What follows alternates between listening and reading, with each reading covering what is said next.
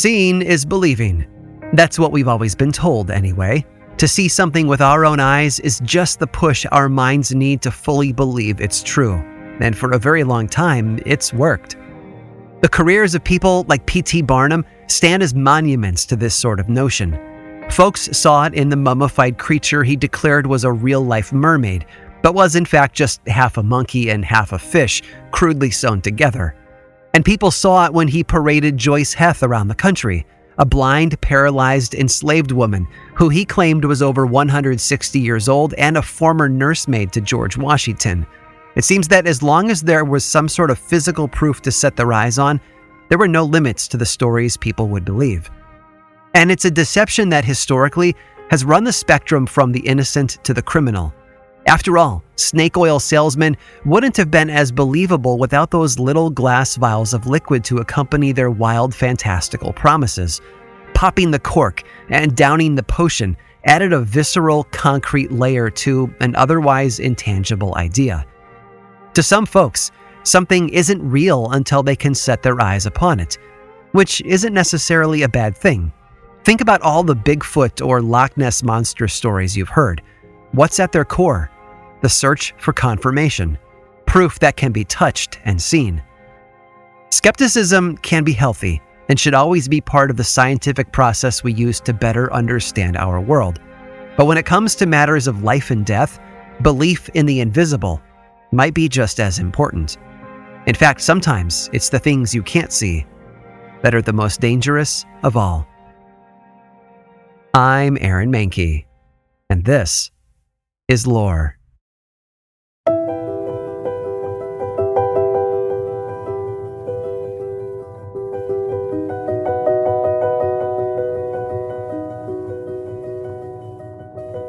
Beautiful lady. That's what they called it. Although in Italian that meant people said belladonna, which admittedly sounds even more romantic. And it certainly is beautiful, for a shrub at least, complete with little purple bell shaped flowers and dark, glossy berries. But the secret inside that plant is that just about everything, from the leaves and flowers to the berries themselves, contain a number of highly poisonous toxins, which is why it has another more descriptive name deadly nightshade. During the Middle Ages, the berries were mashed up and diluted to make a liquid used for all sorts of things.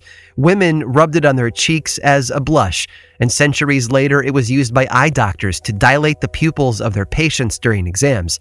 In fact, the eye drops used today are just synthetic versions of that age old tool, a toxic plant.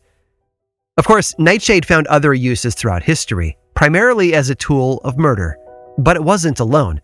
Because for thousands of years, people have used poisons to remove obstacles and create new opportunities by killing those who stood in their way.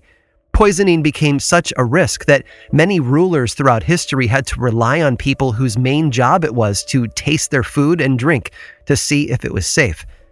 And for the discerning poisoner, there were many options out there.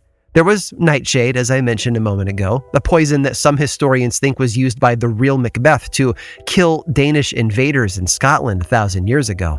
But another deadly plant is the one most people call hemlock, most famously drank by Socrates as his punishment for the crime of heresy.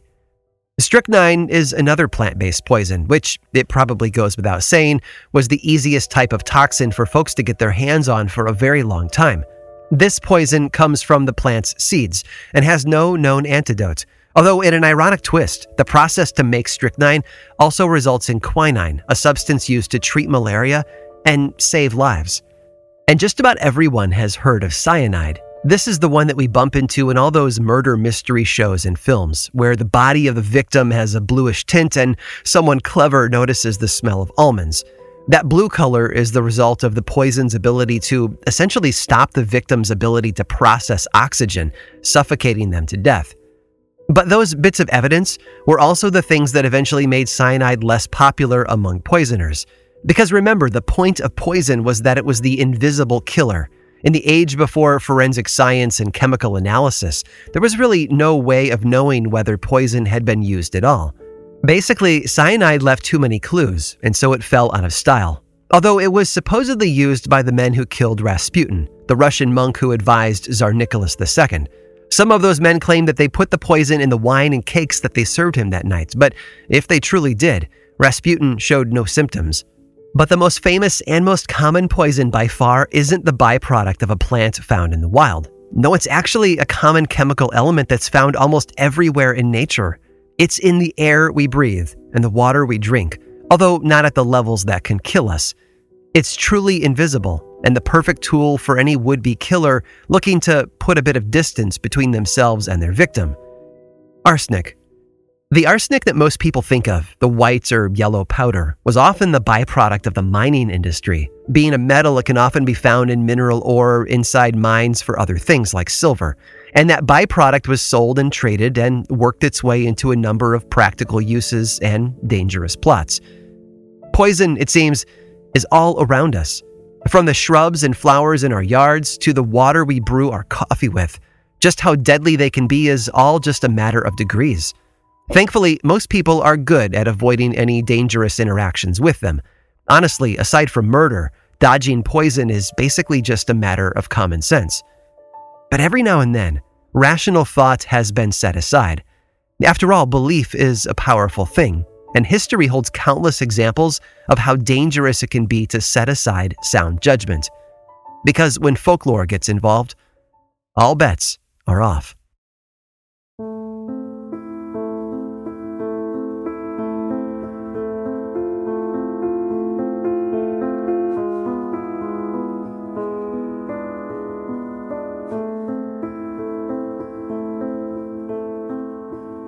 Every story has context, the thing that explains the how and the why of it all, the structural supports for the larger, more visible events. And for this story, that context was the Great Depression.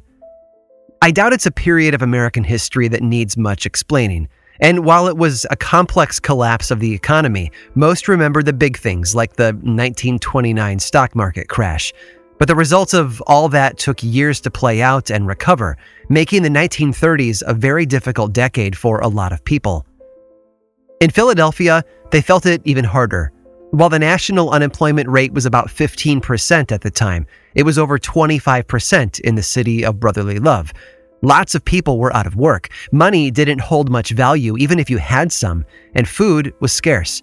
And when people get desperate, two things happen common sense goes out the window, and criminals step in to take its place. That's where Herman and Paul Petrillo enter the picture.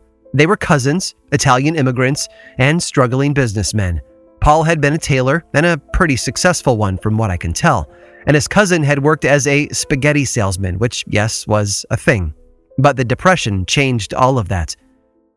So the cousins made a pivot into the insurance business, but not in the typical sense.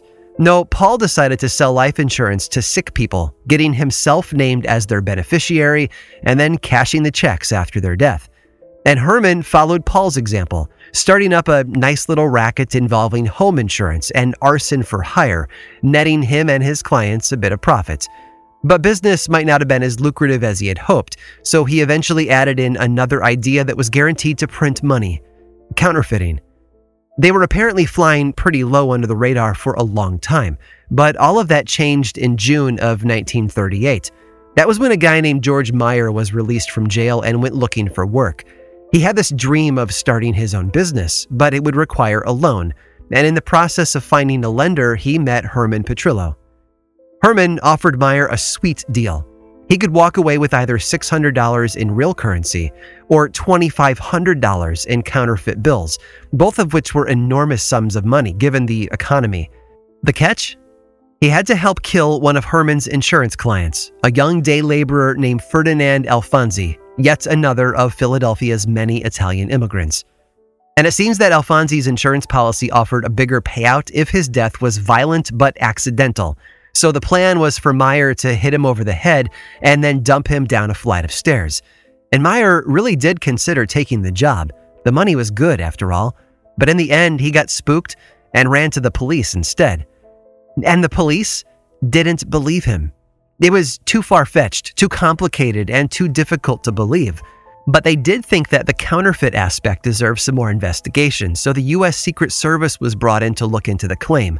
That agent, Stanley B. Phillips, reached out to Herman Petrillo himself to offer his own services as an assassin, with the hope that some of that fake money might exchange hands. And it worked. But in October of 1938, their reason for talking went away. It seems that Alfonsi had been admitted to a local hospital complaining of stomach pains. Herman offhandedly told Phillips, our intrepid undercover Secret Service agent, that it was a miracle Alfonsi was still alive at all considering they'd given him enough poison to kill six men. And when he died a few days later, that was all Phillips needed to shift the investigation from counterfeiting to murder. Something else happened, though. Independently of Phillips's case, a trio of Philadelphia police detectives noticed something odd on Alfonsi's autopsy report. It was the discovery of huge amounts of arsenic, and it was a cause of death that these detectives had been seeing a lot of lately, so they did their own digging around. In the wake of Alfonsi's death, arrests were made. Thanks to Phillips, the police were able to arrest Herman Petrillo, naturally, but they also brought in the victim's widow, Stella Alfonsi. It turns out she was the beneficiary of not one, but several insurance policies taken out in his name and was set to receive a massive payout, something the authorities considered good motivation for murder. And just like that, the murder case went to trial. They were hoping to convict Herman Petrillo and close the books. But what they uncovered in the process changed everything. It seems that folklore was alive and well in the 1930s in Philadelphia, and those who believed it were dead serious.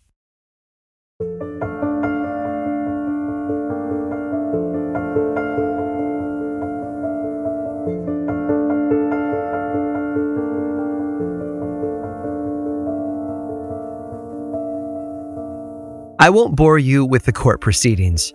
There's no need to get a blow by blow of the witnesses, the evidence, and the daily drama inside the courtroom, but there are a few things we need to know. First, this wasn't a small operation.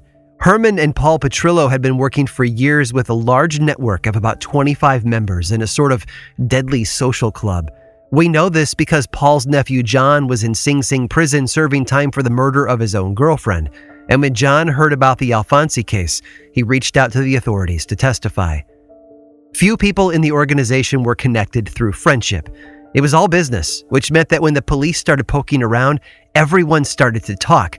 And it was John's explanation of his own experience and how it all worked that gave the police the tools they needed to pull confessions from a number of people who only wanted to protect themselves.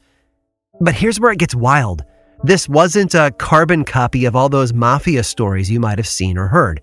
This wasn't a network of trained killers, clandestine encounters, and big business. No, this was an organized, weaponized group of people who used two things to get the job done arsenic and folklore. You see, when people move from one place to another, they take things with them clothes, furniture, mementos, and their beliefs. At the core of the entire Petrillo conspiracy were a handful of women who had leaned heavily on the old world beliefs they brought with them from Italy. Superstitions about black magic and the evil eye, as well as folk remedies like amulets and potions. These women set up shop as spiritual advisors, a sort of modern version of what might have been viewed as a folk healer a couple of centuries earlier. And desperate people came looking for help, mostly wives trapped in loveless or abusive marriages.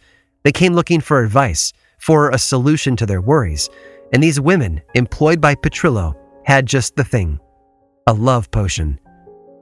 After spending a session or two chatting with these desperate housewives, offering general relationship advice, and getting a better feel for their situation, these witches, for lack of a better term, would move things into the realm of the supernatural. Their love potions were explained very carefully to each customer, in an effort to make it clear who would be to blame if things went badly. They were not to reveal the potion to their husbands, but they needed to know the risks. If he was a good man, it would cure his bad behavior and bring romance and peace back into their home. A good outcome for sure. But if he was, deep down, just a bad man with no hope of redemption, the love potion would kill him. Risky, yes, but again, desperate times and all and women were buying these hand over fist.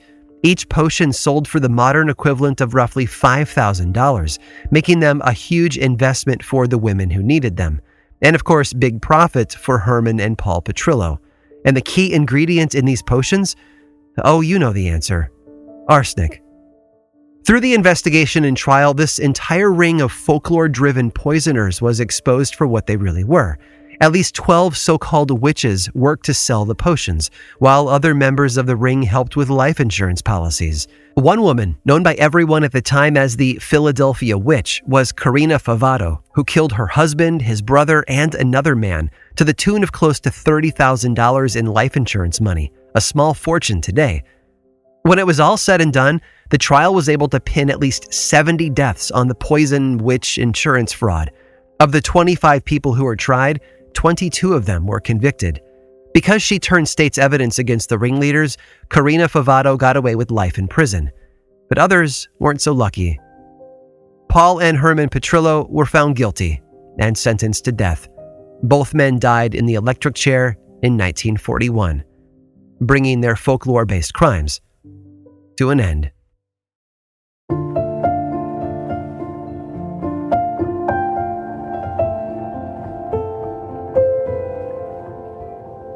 Looking back over the past few thousand years, you can see the stains left behind by poison, if you know where to look.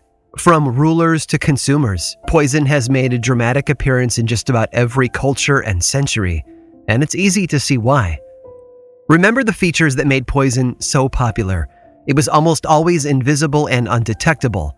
It allowed the killer to be very far away from their victim when they died, and it was easier to explain away the visible symptoms with other, less treacherous rationale. Why assume it was murder when it could just as easily be sudden illness? Ferdinand Alfonsi was admitted to the hospital for toxemia, blood poisoning from a bacterial infection. Yes, they got the toxic part right, just not the cause. So you can see just how easy it would be for folklore to step in and fill the gaps in so many of those stories. Without proof, all people had were guesses, and assumption is the foundation that so much of folklore is built on. So, for a very long time, those who died from arsenic poisoning were rarely documented as such. You can see why a desperate killer would view that white powder as a miracle drug. But even toxins like arsenic eventually lost their clandestine power thanks to modern science. Back in the 19th century, an American forensic scientist named Rudolf Witthaus did a study of over 800 deaths that had been known to be caused by arsenic between 1752 and 1889. And what he found was shocking. Over half of them were the result of murder. Of course, our journey today makes all of that pretty clear. The black magic poisoning ring of 1930s Philadelphia found the sweet spot, still early enough for folklore to have a major role, but modern enough to allow science to step in and solve the mystery.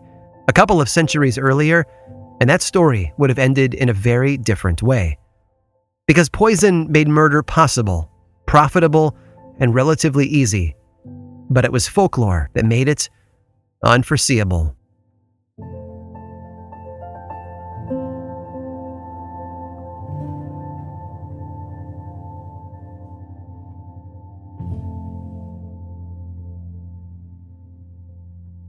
Death by poison is one of those both and types of stories. They are both incredibly simple and highly complex, all at the same time.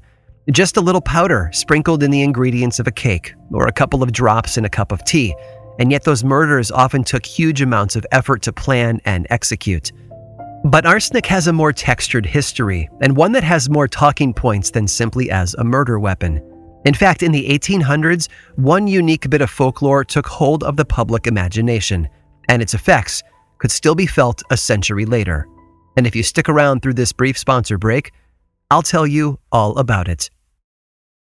This episode was made possible by Audible. Audible is the home of storytelling and your premium destination for thrilling audio entertainment. Choose from thousands of titles you can't hear anywhere else and embrace the sinister, breathtaking, and shocking tales that will have you on the edge of your seat, especially with brand new exclusive thrillers from best selling authors who are guaranteed to keep you gripped. Audible's extensive library of audiobooks brings thrillers to life using captivating sound design, eerie soundscapes, and dynamic performances. If you love a good folklore driven supernatural thriller, I cannot say enough good things about Black River Orchard by Chuck Wendig. The audiobook narration is so dang good, and the story is like an evil hybrid of Johnny Appleseed and The Shining, which is probably why it's been nominated for a Stoker Award this year. Really, you have got to check it out. Audible members can choose one title a month to keep from the entire catalog. Plus, the Audible app makes it easy to listen anytime, and as an Audible member, you get full access to a growing selection of included audiobooks, Audible originals, and podcasts. Right now, new members can try Audible for free for 30 days.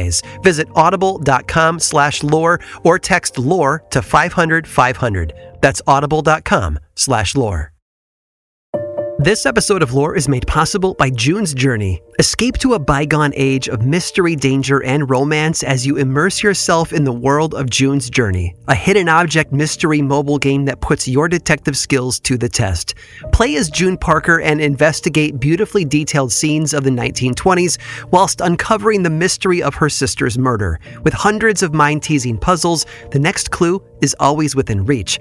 Collect scraps of information to fill your photo album and learn more about each character. Plus, you can chat and play with or against other players by joining a detective club. You'll even get the chance to play in a detective league to put your skills to the test. I'm willing to bet that, like me, you work crazy hours and are desperately in need of easy ways to relax. I love that I can open up June's journey and dig in for a little while, searching for hidden objects, fine tuning my sense of observation, and enjoying the gorgeous artwork are all so, so helpful in letting me unwind. Mystery, danger, and romance. Where will each new chapter take you? Relax and lose yourself in this captivating quest of mystery, murder, and romance. Can you crack the case? Download June's Journey for free today on iOS and Android.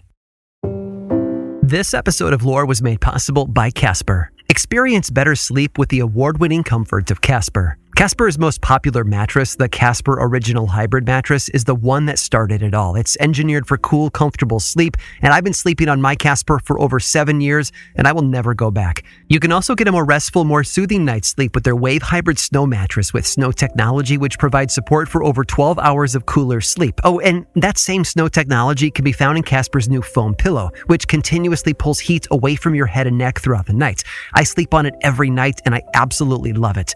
If you need to try try it to believe it, then I have good news for you. Casper offers free contactless delivery plus a risk free 100 night trial. And as always, Casper offers free shipping and free returns. Explore all the Casper products, their mattresses, sheets, pillows, and more at Casper.com and use the code HISTORY100 for $100 off select mattresses. That's code HISTORY100 for $100 off select mattresses. Exclusions apply. See Casper.com for details. This episode was also made possible by SimpliSafe. If you've ever thought about protecting your home with security, but you've been waiting for the right time, you'll want to listen up. Right now, Lore listeners can get 40% off SimpliSafe's award winning home security system. Not only was SimpliSafe named the best home security of 2022 by US News and World Report, but I use and trust SimpliSafe to protect my own home and family. Because at SimpliSafe, your safety is the only thing that matters. A couple of months ago, I received a call from SimpliSafe about an issue over at the Grim and Mild offices and met the police there a few minutes later. It turns out the office door was being attacked by an angry turkey, but SimpliSafe saved the day. Their professional monitoring costs under a dollar a day, and their monitoring experts use proprietary advanced response technology to visually confirm when a break in is real so you can get the highest priority police dispatch. Don't miss this chance to save big when you protect your home with the best. Get 40% off your order when you visit simplisafe.com/lore today. Customize the perfect system for your home in just a few minutes. That's simplisafe.com/lore. There's no safe like SimpliSafe. And finally, this episode was made possible by BetterHelp Online Therapy. I will be the first to admit, over the past couple of years, I found it difficult to shift my focus away from problems and onto their solutions. It's not an easy thing to do in the best of times, and, well, I think you know where I'm going. It can honestly be tough to train our brains to stay in problem solving mode when faced with a challenge in life. But when you learn how to find your own solutions, there's no better feeling. And a therapist can help you do that to become a better problem solver, making it easier to accomplish your goals, no matter how big or small. And if you're thinking of giving therapy a try, BetterHelp is a great option. It's convenient, accessible, affordable, and entirely online. You'll get matched with a therapist after filling out a brief survey, and you can switch therapists at any time. When you want to be a better problem solver, therapy can get you there. Visit betterhelp.com/lore today to get 10% off your first month. That's B E T T E R H E L P dot com slash lore.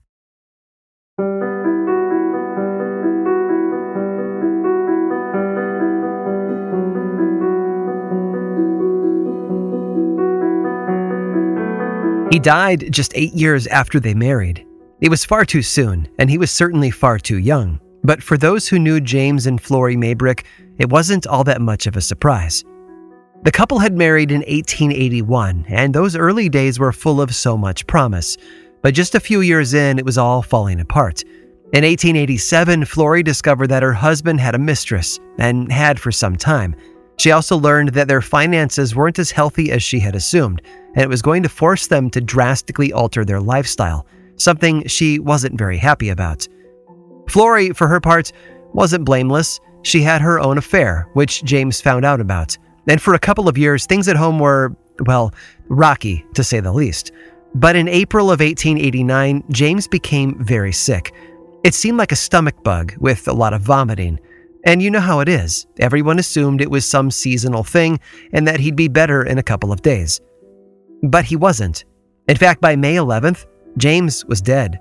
And when the authorities took their troubled marriage into consideration, all of a sudden his death wasn't looking too natural.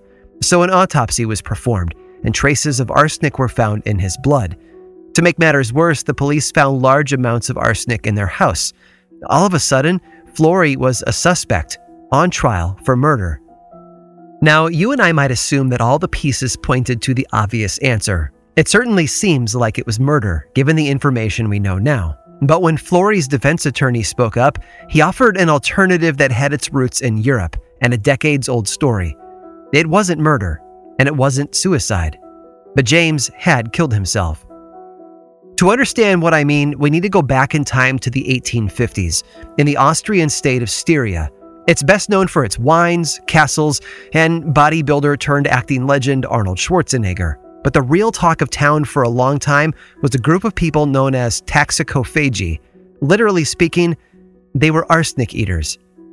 The practice is exactly what it sounds like. For a very long time, a small group of people developed a habit of intentionally ingesting small amounts of arsenic. They did it because they believed it offered health benefits, like a more vibrant complexion and better endurance on the long walks in the mountains there. In 1856, a doctor named W.B. Kesteven wrote a long article about the practice for the British Medical Association, but no one believed him. Arsenic was a poison, and who would do such a thing so willingly? Besides, no one had proof, so it was probably just a legend, nothing more. But more and more experts began to weigh in on it. Chemists like Charles Heisch and Henry Roscoe traveled to Austria and confirmed arsenic in the blood of those who claimed to use the poison as a vitamin. Roscoe even brought home one of the white tablets and tested it, and wouldn't you know it, it was arsenic. The locals said it wasn't a dangerous habit if done right. New users would start with a minuscule dose and slowly build up. Those at their peak were known to ingest twice the known lethal dose each day. But like a lot of drugs, both then and now, quitting the habit meant excruciating withdrawal symptoms, and there had been the occasional overdose. The scientific community wouldn't accept any of this as truth, though, at least not until 1875, when two doctors from Scotland traveled to Styria and brought two arsenic eaters back with them. There, in front of a group of fearful scientists, the two men popped a good amount of arsenic into their mouths and lived. Which brings us back to 1889 and the murdered trial of Florrie Maybrick, whose husband James clearly died as a result of ingesting arsenic. Her defense James had been an arsenic eater, and the pharmacist confirmed that James purchased the stuff often. That was why the substance was found all over their house, and that was why he had become sick. He had accidentally overdosed on a toxic chemical he was voluntarily taking for dietary reasons. Sadly for Florrie, the jury and the judge didn't buy it. They were looking at a woman who had cheated on her husband, a man who had died by poison, and centuries of story told them that murder was the only option to consider. So Florrie was sentenced to death. The only silver lining in this story is that the public outcry over her trial saved her life. A petition was started, and over half a million people signed it, requesting Florrie be given a second chance. As a result, the Queen stepped in and Florrie's sentence was commuted to life in prison.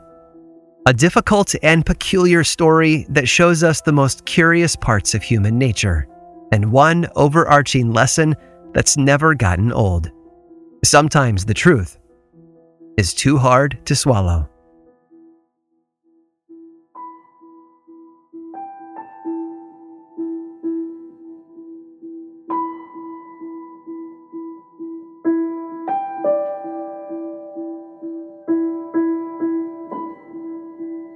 This episode of Lore was written and produced by me, Aaron Mahnke, with research by Jenna Rose Nethercott and Sam Alberty, and music by Chad Lawson. Lore is much more than just a podcast. There's the book series available in bookstores and online, and two seasons of the television show on Amazon Prime Video. Check them both out if you want a bit more lore in your life. I also make and executive produce a whole bunch of other podcasts, all of which I think you'd enjoy. My production company, Grim and Mild, specializes in shows that sit at the intersection of the dark and the historical. You can learn more about all of those shows and everything else going on over in one central place, grimandmild.com. And you can also follow this show on Twitter, Facebook, and Instagram. Just search for Lore Podcast, all one word, and then click that follow button. And when you do, say hi. I like it when people say hi. And as always, Thanks for listening.